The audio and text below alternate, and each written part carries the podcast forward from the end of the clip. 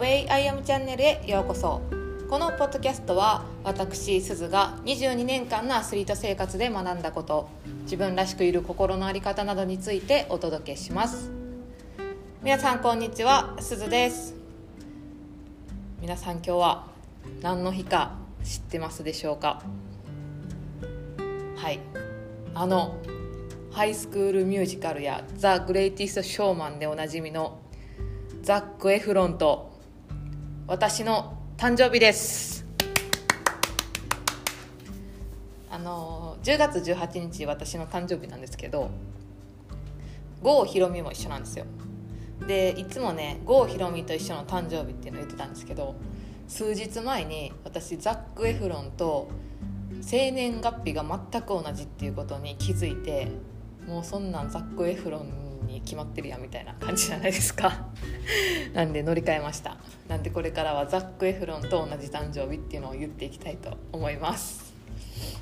はい。ありがとうございます。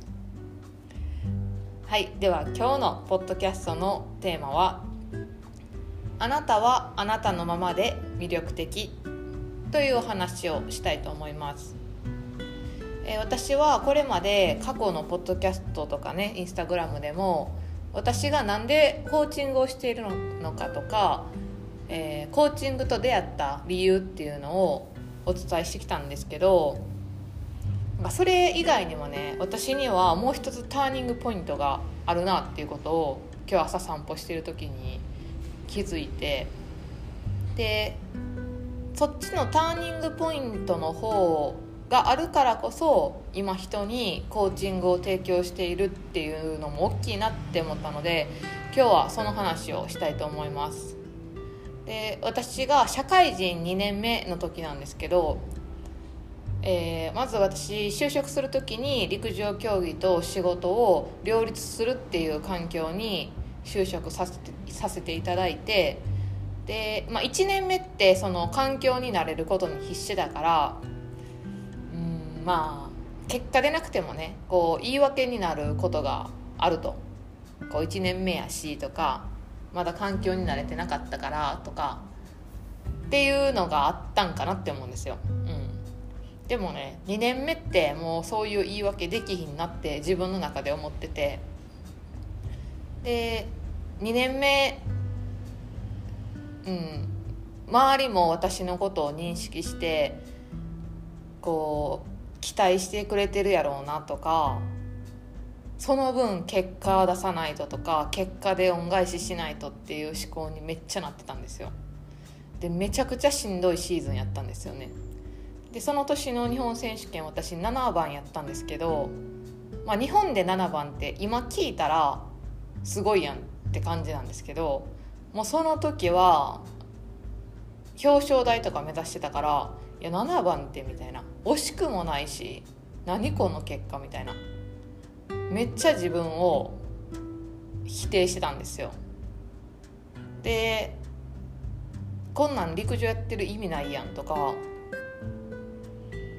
なんかそのシーズンはねそのシーズン中になかなか思考を切り替えることができなくってなんかそのままずるずるいっちゃって、うん、秋のシーズンも全然成績は良くなかったんですよね。で成績もついてこないからめちゃくちゃしんどくって。でなんかもう本当に勝手な思い込みであこんなんやったら陸上もうできひんかもなみたいな。周りの人にも認めてもらわれへんしとかすごい職場でのうん自分で勝手に居づらさを感じてたんですよね。何にも言われてないんですよ職場で。もうそんな結果やったらやめろとか言われてないんだけど自分でそれぐらいなんか思ってたからめっちゃしんどかったんですよ。でそれでもやっぱ陸上をやめるっていう勇気もなくってずるずる続けてたんですよね。で、まあ、シーズンも終わって冬って陸上競技ってハードなトレーニングが続くんですね。試合がないから、うん、でそのハードなトレーニングもこうそれなりにやっててでもやっぱりすごい自分のことはこう責めてたというかまあ、結果が出てない自分に対して本当に自信がなかったし何のためにやってんねやろとかそれやったらやめたらいいやんでもやめるのもなあみたいななんかぐるぐるぐるぐるしてたんですよね。うん、ででもねその冬しんどい練習してる時にある日ねこうなんかすっごいそのぐるぐるしてることとか不安を自分のハンマー投げのコーチに言った時にねなんかすごいその不安を受け止めてくれたんですよ。でその時にあ不安なのって一人じゃなかったんやってあなんかすごい楽になってでなんか自分だけがあかんって思ってたけどなんか一緒にこうやって悩んでくれる考えてくれる人がいるんやっていうことだけで楽になったんですよね。でそっから私はあのもう誰に何思われてもいいから自分のやらなあかんことだけに集中しようって思ったんですよ。で本当に今今日できることが何なのかっていうのを毎朝考えてそれは確実にやるみたいな本当にちょっと機械的な感じやったんですけどそれぐらいしないと周りの目とかすぐ結果のことに思考がいって悩んでたからもう本当に今できることは何みたいな常に自分に問うてそれをやるみたいなことをやっててでできるだけその人の目とかこう未来の不安とかにフォーカスしないようにねしてたんですよね。でそれをしてたら2ヶ月後に2年半ぶりに自己ベストが出たんですよ。でその時にあ今までこう結果出なかったのって私がそうやって周りのこととかを気にして自分に集中してなかったからなんやっていうのをすごい思ったんですよね。うん、でそっからまた同じことやって今できることは何か自分にできることは何か、うん、実力以上のことは別にやらなかったんですよ。本当に自分ができることと今できることに集中してやるとまたそっから2ヶ月後まあ、不安を受け止めてもらってから4ヶ月後なんですけどにまた自己ベスト出てでその日本選手権っていう試合で3番になったんですよね。で初めて表彰台に上がってうん。なんかそのこの世のからくりを知ったというか陸上でね数字ってとか成績っていう目に見える形で結果を残せたことによってあ集中しなあかんものって自分と今なんやっていうのをすごく気づかされたんですよね。うん、でその今と自分に集中している時ってあのもう自分が他の他者の期待とか他者の評価からは外れたところにいるから結構そのありのままの自分で入れたんですよ。こう試合の時も何かあの人強そうって思わせないととかあの人調子良さそうやなって周りに見せないとみたいな今までは思ってたんですけどその時ぐらいからもういいわみたいな今できることやろうみたいな感じで言ってたからその周りにどう見られてるかとかももちろん気にはなるけどそっちよりも今できることを私はどれみたいな意識をしてねやってたらなんかねすっごい楽やったんですよ自分が。でその強く見せないとみたいな変な鎧も取れたしなんかこの人こうなんか競技も仕事もできて優秀だねみたいな風に思われないとっていう思考もあったんですけどもうそれももう一旦置いといてあのそういう鎧を全て取り払って、まあ、できるだけありのままの自分こうできないことはできないとか言う。でできなかったっていうことがあったらそれは周りに認識してもらう。それって一つの弱さを見せることなんでめちゃくちゃ怖かったりもするんですけど案外周りはその弱さを見せることによってすごい私に親近感が湧いたりえなんか鈴鹿さんでもそういうことあるんやみたいなうん相手が安心する材料になって、えっと、私への、うん、愛情が増えたりとか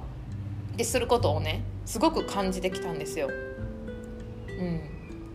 本当にありのままの自分の方が好かれるし生きやすいんやなっていうその世界を知れたんですね。うん、でなので今私がいろいろこうクライアントさんとか、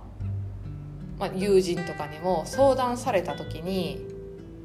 こうやっぱり人間関係で悩んでいたりこう私は陸上競技で結果を出してるから結果を出し続けてるアスリートとして振る舞わないといけないっていうなんか目には見えないんだけどこうしないといけないっていう像と自分とのギャップに苦しんでたりするっていう人を見たらねあーって思うんですよ私は。あああなたはあなたのままでめちゃくちゃ魅力的やのになって思うんですよ。本当にあなたのその魅力を出すだけであなたは愛されますよっていうのをめっちゃ思うんですよ。うん、でもね私がそのそれをね感じてその人にどんだけ伝えたところでその本人の根源となる部分根本となる部分が自分は魅力的だっていうふうに自分で思わないとその言葉っていうのは受け取れないんですよ。うん、それは私コーチングしててめちゃくちゃ学びました。なので私は日頃あんまり人にアドバイスしないんですけどそれもアドバイスしても表面的に今見えてる問題に対してアドバイスしても